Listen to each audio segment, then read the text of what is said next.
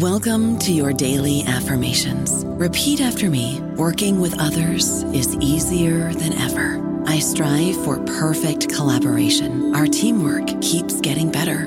Yeah, affirmations are great, but Monday.com can really get you the teamwork you desire. Work together easily and share files, updates, data, and just about anything you want all in one platform.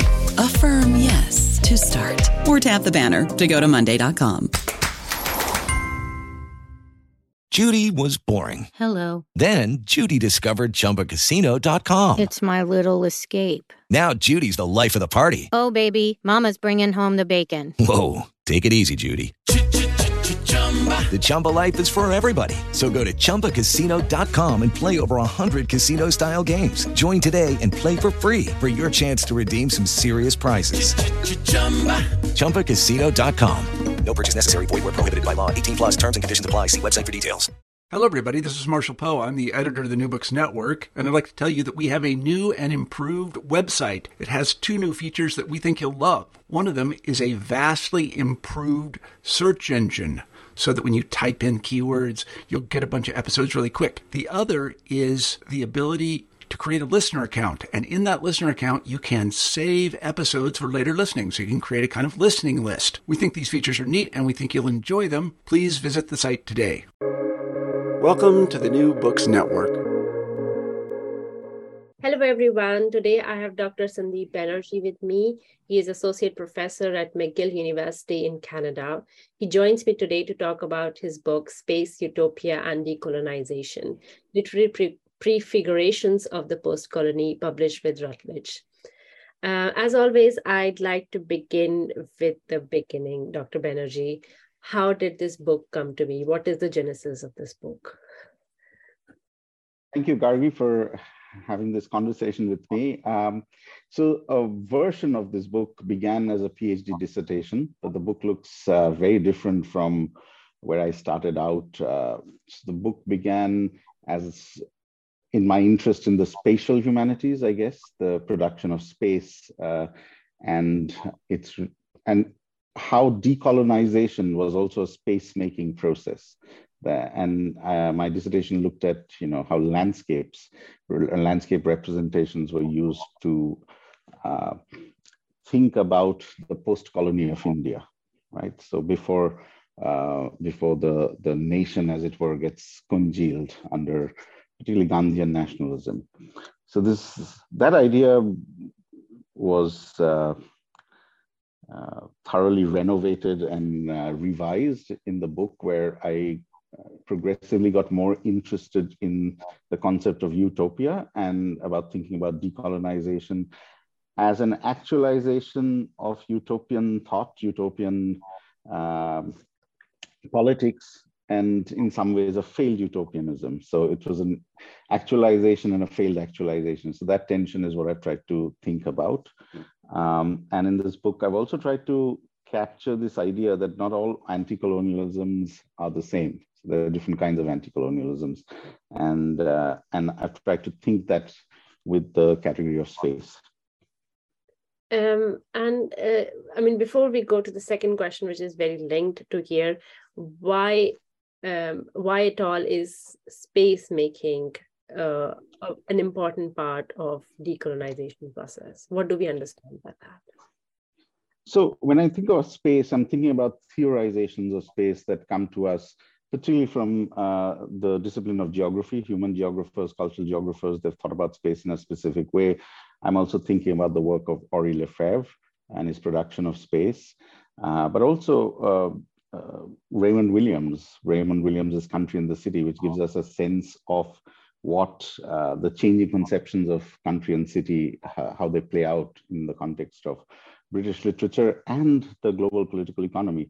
So those were the frameworks I had in mind. And I also wanted to engage with this idea that space is not just a backdrop or a container, but a very much a active aspect of um, the lives we lead.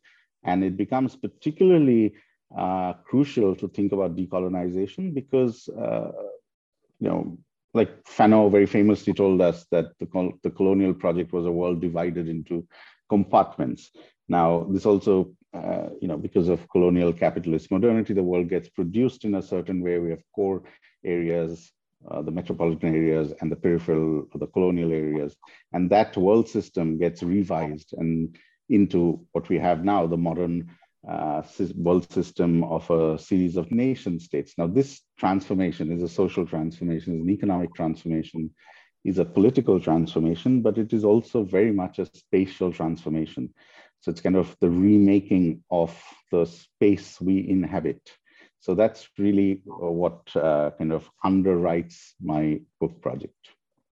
Yeah. And I'm again trying to unpack the title, the very heavy title of, of your book is is uh, I found it very interesting that you use the notion of utopia because I mean in Greek it means no place and um, this is interesting to talk about when we talk about from the side of the decolonization process because it is usually talked in relation to the colonization project. For example, for, for the white settler imagination, the Americas and, and this and the Asian spaces, they were utopias in the sense they didn't exist till they came there and made something wonderful out of it. So what what is the interest of talking utopia from the decolonization or the post-colonial perspective? So uh, I think of utopia as an ideal, right? A desire to transform the world into a better, more just place, right? Obviously, this is not the white uh, settler colonial notion of utopia, but here I'm drawing on theorizations of utopia by uh, figures like Ernst Bloch, Ruth Levitas, and others. Right? Utopia teaches us, or at least educates our desire for a better way of being and living. Now, this I've tried to think in sort of concrete historical terms.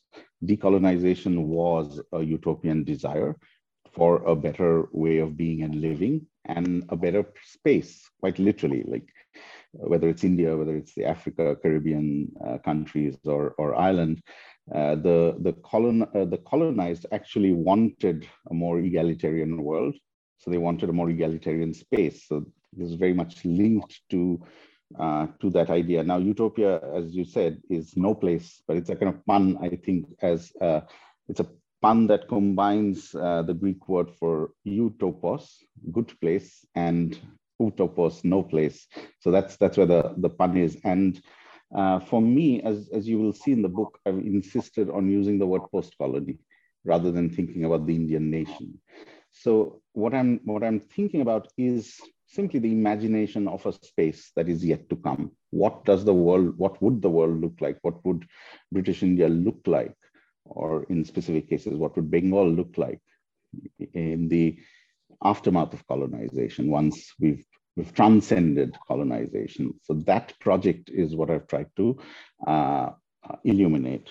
At the same time, I've also uh, brought in British perspectives to kind of uh, give a sense of a version of what you mentioned, colonial utopia. For the for the colonizer, India is a certain kind of utopia, or they want to make it, remake it in their own image. And there's a contestation between two projects, if you will, of space making here. And that's that's what I'm trying to get at in my book. Yeah.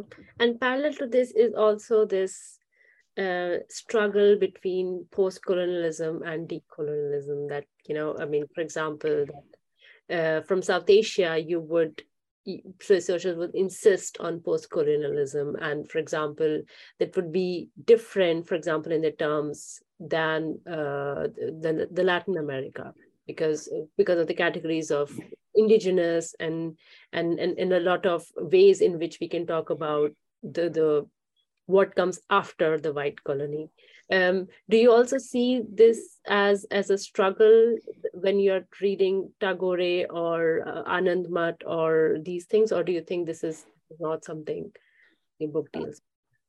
Uh, it, my book doesn't deal with it, but in the end, uh, because it's looking at one specific historical moment, it's largely focused on uh, the 19th century. And, and like uh, the last text I take up is Tagore's memoir, which is published in the 1940s. Uh, but it's basically a late, mid late 19th century to an early 20th century uh, book. That's that's the historical expanse it deals with. But right at the end, I actually make this point about decolonization being a process, right? We we often think of decolonization as an event. You know, it's a handover of political power, the dismantling of the empires. Uh, rather than that, we should think of um, decolonization very much as a process, which is about uh, transforming the political realm, but also you know, reinvigorating the economic relations and the, and the cultural sphere, which would lead to what uh, Ngugi famously talks about as the decolonization of the mind. And uh, in that, it's uh, 47 in the case of India is just one moment of a longer process. And I also hint at the fact that this utopianism of decolonization gets arrested. This is not something I elaborate on, but in the in the last chapter, uh, try to point out that it gets uh, kind of arrested in the post-colonial moment. And here I'm using post-colonial simply as a historical marker. Yeah. Um, and uh, for those of people like me who are not very familiar with uh, the literary cartography, there is a notion that you use uh, not many times, which is spatial desire. I mean, I tried to do a small Google search, but I couldn't get my head around it. Can you define spatial desire for future readers of the? So let's. Um, so one thing that I've tried to do is think about, as I said, utopia in spatial terms. Utopia, uh, Ruth Levitas or Ernst Bloch will talk about as this desire for a better way of being and living, right? But this desire for a better way of being or living is located very much in history in space, right? In a, in a time space coordinate. So I've tried to spatialize this idea and say that uh, to think of a better way of being and living is also to think about a better space, right? So, so that's one uh, part of the answer. The second part is taking on this idea that literature produces, if you will, uh, possible worlds. Right? Uh, we've seen this in Philip Sidney's idea of nat- uh, nature's world is um, made of bronze and literature produces a golden world. All the way uh, much later in Edward Said, we have this idea of the imagined geography. This is what he uh, uses in in uh, Orientalism, his book. So all of this, uh, and, and Imagine Geographies actually gives a kind of spatial idea. His Said is interested in a specific understanding of Imagine Geographies.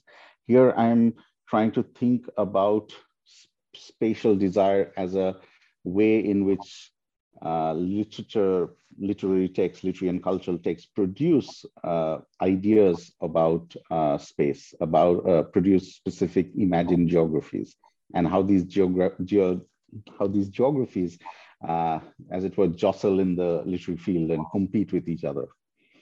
Uh, so that's that's what I mean by spatial desire, something uh, that gives a spatial anchor to the idea of utopian desire. Okay, um, and um, uh, you're saying also that the aim of this book is, and I'm quoting here, is to draw out the placemaking space and the pedagogic functions of the colonial and anti-colonial texts. But you're not really talking about the texts which are written for teaching, are you? No. So uh, I am thinking here about you know ideas like in Schiller, uh, the aesthetic, the idea of the aesthetic education. What does literature do? It gives us an aesthetic education. It tells us how to be. Tells us you know ways of being. That's what it gives us. So that's that's what I mean by the pedagogic function. You know, I'm I'm thinking here in some ways in well, what we find in the traditional humanities, literature teaches, literature moves, literature you know delights. And, and that's the pedagogic uh, function that I have in mind, prodesse, delectare, uh, movere. Uh, so, and, and it teaches us about space. So for instance, it teaches us by uh, uh, sometimes overtly, as you said, teaching text, but sometimes not, just by allusions, by hints. This is what the place would be like. This is what uh, you know community would look like.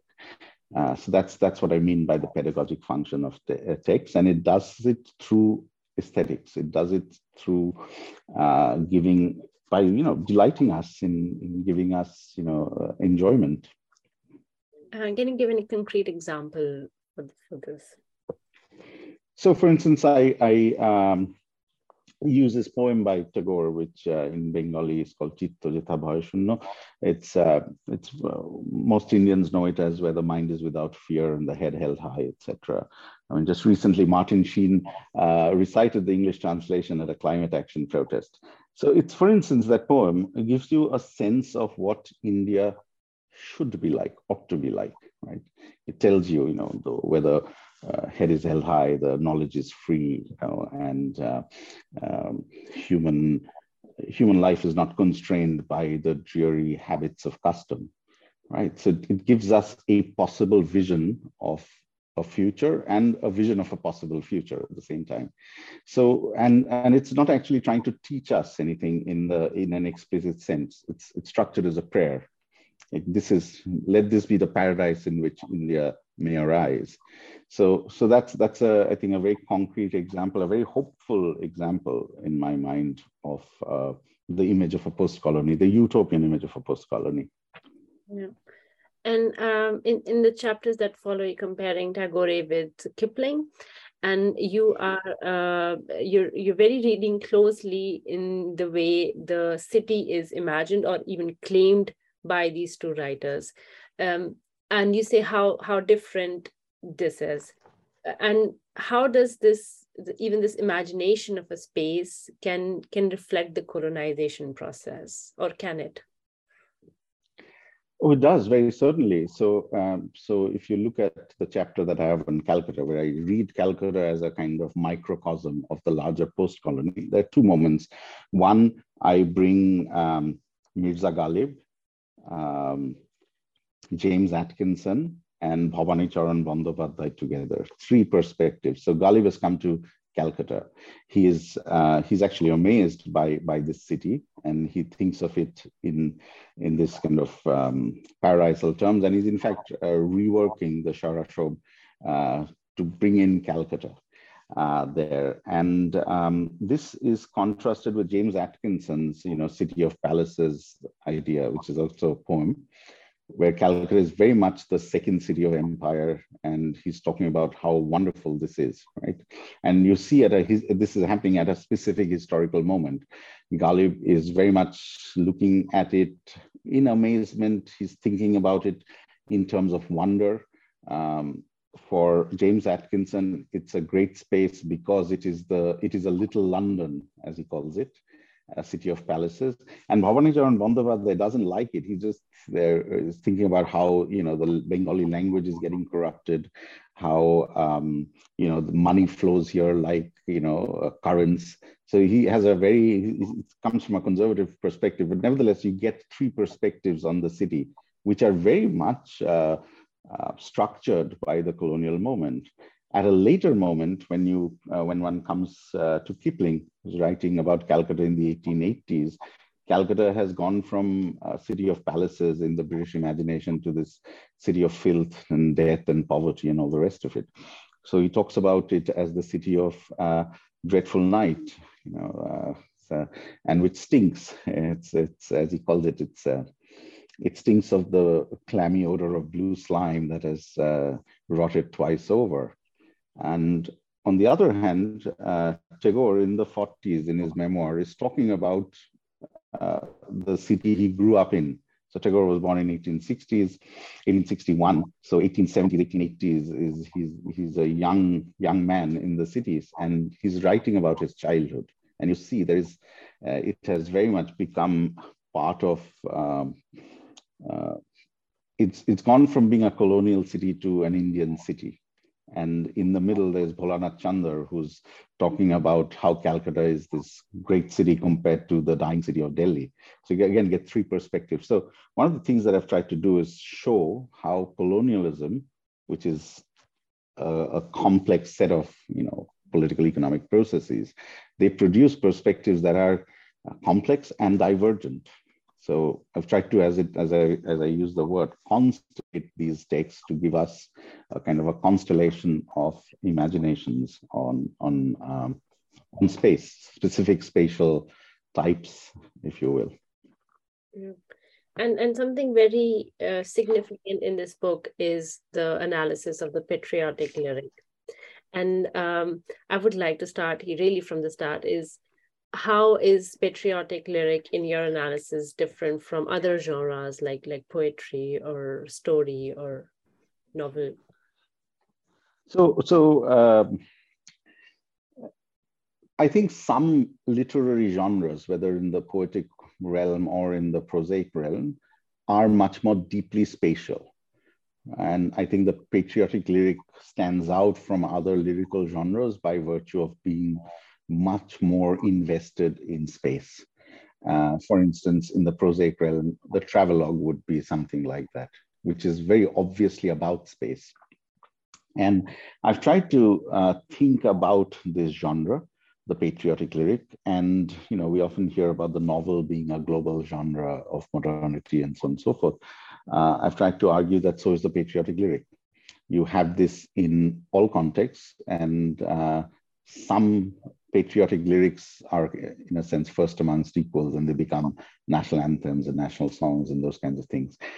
And so, uh, what I've tried to do is try to uh, unearth what was the spatial imagination of patriotic lyrics. So, I look at uh, uh Rule Britannia. So, I begin with Rule Britannia. I look at also uh, Reginald Heber's um, sort of, it's a, Christian hymn, but it's kind of deeply inflected, both of these deeply inflected by kind of colonial imagination. And then uh, when we come to India, you have uh, Bankim Chandra Chattopadhyay's Bande Mataram, which is, of course, the first stanza is the national song of India, and Rabindranath's um, uh, Jana Gana which is the national anthem. And I've tried to look at not just the bits the Indian public sings, but the entire song uh, and uh, try to see that what was the way that these uh, lyrics imagine um, the post-colony. And I've argued that they are divergent. And the other other thing about patriotic lyrics, uh, I should say two things. One is that they're deeply performative. They are lyrics in the traditional and you know uh, normative sense of the word. They are sung, uh, and uh, and so therefore they're deeply performative in in they actually uh, make you participate in the processes uh, in a bodily way right? And when it becomes a national anthem you're supposed to stand up and all the rest of it. So um, so that's one. And it also gives us a kind of an a view of how the older form of literature, orature, like oral literature, kind of kind of lives on in um, in the in the moment of the literary when uh, literatures become less, or rather the uh, um, the the literary or cultural texts become less performative and um, are meant largely to be read. I guess Bollywood songs would be another great example, not of the patriotic lyric, but a way in which we have a performative uh, uh, life of uh, the lyric in our contemporary moment. I don't know about you, but I'm very busy and I don't have a lot of time to cook. That's why I subscribe to Factor. Eating better is easy with Factor's delicious, ready to eat meals. Every fresh, never frozen meal is chef crafted, dietitian approved, and ready to go in just two minutes. You'll have over 35 different options to choose from every week, including Calorie Smart, Protein Plus, and Keto. These are two minute meals Factor meals are ready to eat and heat, so there's no prepping, cooking, or cleanup needed. They're flexible for your schedule. Get as much or as little as you need by choosing your meals every week. Factor is the perfect solution if you're looking for fast, premium options with no cooking required. Sign up and save. We've done the math, and this is important. Factor is less expensive than takeout, and every meal is dietitian approved to be nutritious and delicious. Head to factormeals.com slash NBN50 and use code NBN50 to get 50% off. That's code NBN50 at factormeals.com slash NBN50 to get 50% off. Yeah, and, and it's interesting that you say they're very performative because this is all that has been going on in India since BJP came. I mean, it with particular, I mean, even with Vande Mataram, there is a particular performance to it that you have to perform, stand up and say, this is, you know, this is being Indian as of. Um, but why do they, why are they so significant for modernity? Well, uh, they're significant because I think they signal a certain spatialization of our identity, right? Uh, so you, you, talked about India. Uh, you know, no one cared before modernity about territorial identity. Identity was uh, linked to community uh, or, uh, you know, the, the local places that you belong to. So, so the world was fundamentally, uh, as, as Poulantzas, another uh, thinker, told us, was fundamentally open, right? You could go from one place and settle in somewhere I mean, obviously there were there were you know hoops to cross, but it was just completely fine for you know William of Orange of Netherlands to be uh, established as the Emperor of um, England. No one asked him whether you know uh, you're you're English. That is what changes in uh, modernity.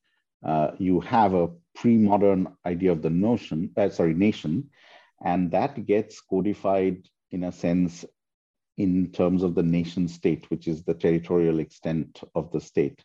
So there's a fundamental shift in the idea of nation and with it, the idea of belonging. And I think patriotic lyrics, and by this I mean obviously the modern ones, uh, give us a sense of this, that, you know, what does it mean to belong? How does one belong in, in spaces? How does the literary world negotiate uh, this uh, the trappings of identity, and it, this is exactly what we see in India in the contemporary moment, because this question of who is Indian uh, becomes uh, um, quite a uh, quite a crucial issue, for want of a better word. Yeah, yeah. Um, I mean, I'm I'm not sure if if you're comfortable talking about this, but you are saying that uh, Jan Gan Man of Tagore and uh, uh, Vande, Vande Mataram, Vande Mataram uh, of, of Chatterjee are divergent in their imagination of space. I mean, if you could walk us through how this difference uh, plays out the lyrics. Okay, so uh, so the first thing about uh, Vande Mataram is that it's written at a time where there's where Bankim has no conception of India. He's writing about Bengal uh, and it is about Bengal. Now, uh, if you read the entire poem, uh, as I have tried to show, the poem is wonderfully utopian because it's talking about, you know, the, the opening lines that we say, uh, Shujalang, Shufalang, Malaya, Shitalang, right? It's kind of a land where there's standing crops. It's you know it's verdant with standing crops, etc. Now, if you see when it's being written, it's being written at the height of uh, sort of famine and uh, death in Bengal, and um, you know the famine start in India from the 1770s. It's the first uh, great famine, which kills off about 30% of the population of Bengal, and uh, it runs right through, you know, ending in, again, the last great famine, which was in Bengal, 43 to 45, which killed about 4 million people. So, uh, so at one hand, Bankim is performing a wonderfully utopian task. You see a wonderfully utopian spatial desire in Vande Mataram, which transforms this land of death and distress into this you know, green, nurturing land. But at the same time, it uh, insists on using basically the Hindu conceptual vocabulary for imagining uh, what in Bengal is. And this is kind of, the, since it was popularized as a part of the novel Anandamath, Anandamath is very clearly uh, imagining Bengal as a Hindu space. It is, uh, it starts off as a, as wanting to critique uh, colonial rule and uh, British, I beg your pardon, um, the rule of the Bengal, in, Bengal Nawabs. But by the end of the novel, it becomes a critique of Muslim rule in Bengal, where there is a kind of acceptance of colonial rule. So that's a very specific kind of imagination. And by the 1870s, it was known that Muslims were the majority population in Bengal because of the censuses. So essentially, what you see is uh, an evacuation of the majority community from this imagination.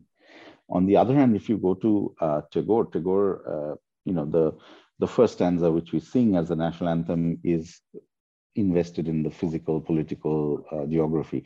But the second stanza, which again, it's not sung very often. Recently, T.M. Krishna sung it uh, in, uh, which is uh, wonderful uh, to listen to. He's talking about, you know, how the deity Bhagyabidhata, the deity which governs India, is a is a kind uh, is a kind of deity that welcomes all communities into into this country, and um, so he's, he actually kind of uses in some ways the colonial enumerative modality to actually list out the various uh, communities, uh, the religious communities, and thinks about how they come together to basically build India, make it into an Indian community. It's a very different imagination from Bankim's. And I think that's what I've tried to show.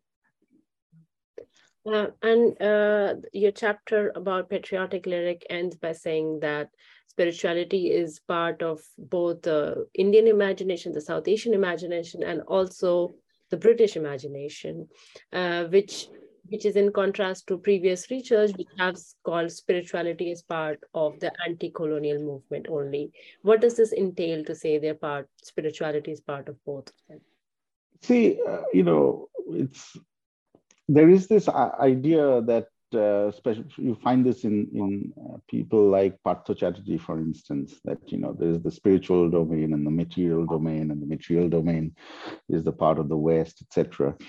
Now, the spiritual domain, the way uh, Partha Chatterjee talks about it, comes is the site of nation making. That's pretty much uh, what the argument uh, goes. Uh, and I think he's trying to make a distinction between the state and the nation here. Uh, but if you if you look at other other parts of the world, both metropolitan and colonial, you see uh, spiritual is very much an important resource for trying to lead a better life.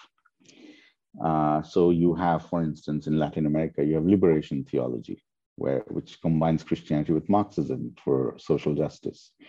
You find this in the work and the writings of um, 17th century English uh, sects like the Ranters, the Quakers, the Muggletonians, and, so on and so forth, and uh, Diggers.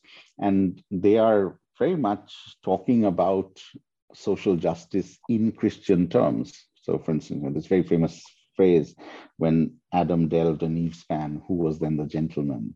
You know, that there was no property relations in paradise, so there should be property relations in England. And uh, these are very much um, part of scholarly scholarly work, like the work of, for instance, Christopher Hill, of E.P. Thompson.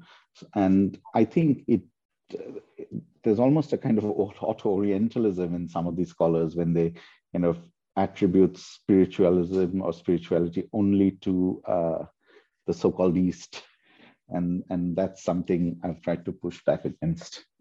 You know, and to think about religion not just as the opiate of the masses, which is often how you know Marx's very long uh, expression is condensed to religion is the opiate of the masses, but in that same line, he's uh, Marx is talking about religion as the sigh of the oppressed, the heart in a heartless world, and that's what I'm trying to get at here.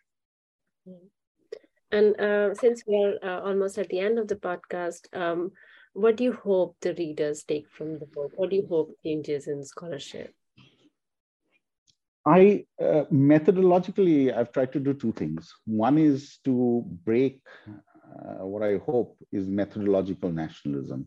Right? It's not obvious or it's not uh, evident very much that we read British texts, English texts written by Britishers in conjunction with, you know, English texts written by Indians or, you know, a text by ver uh, other vernacular writers. In my case, I've tried to talk about colonial texts written in English, um, texts written by British Indians, both in English and, and uh, Bengali.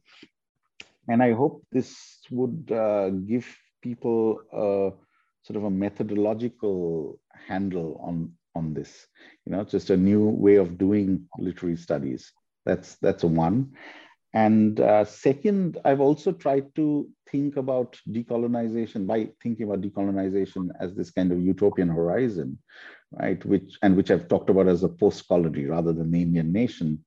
Uh, I also want to move away, or hope people will read the uh, book and get this idea that um, most of the work that deals with uh, anti-colonialism or, or what have you in the Indian context they often assume a presentist charge, even whether they want to or not. Sort of India becomes the starting point of looking at uh, the colonial process. So, uh, and and that's something I've tried to push back against a little. I hope. Yeah. And uh, since this book was published now um, two, three years ago, is it a good time to ask about your future projects? sure. I am, uh, I've gone back to the concept of landscape and I'm now working on a project on the colonial Himalaya. Sort of the way in the, the colonial Himalaya was, in a sense, remade according to certain ideas, you know, sort of. So I'm trying to map the landscaping of the Himalaya in, in that sense. Um, you know, people trying to uh, at some level understand this as a space of the unknown and map it, the, the British and uh, Indians alongside. Uh, you know, so that contested nature through which uh, the Himalaya come to be seen, not just as a space of unknown that becomes known, but also as a space of intrigue because of, you know, um, uh, the spying missions that British India sends to Tibet um, as a space of thrill. They go climbing mountains and you know discover things as a place where you encounter nature in its kind of wilderness, everything from yaks and tigers to yetis uh, to uh, nature controlled and produced. So, you know, tea plantations, teak plantations, those kinds of things. So basically thinking about the Himalaya as a series of tropes that are that are uh, produced and through which we continue to make sense of the Himalaya. Like it's a land of gods. This is where the gods dwell. This is where, or this is where you know a certain kind of humans dwell, like uh, the hill station and so on and so forth. So yeah, that's that's what I'm working on now, and hopefully we'll have something to talk about. Well, I hope to read more of your work and I wish you the best for your future projects. Thank you. Thank you.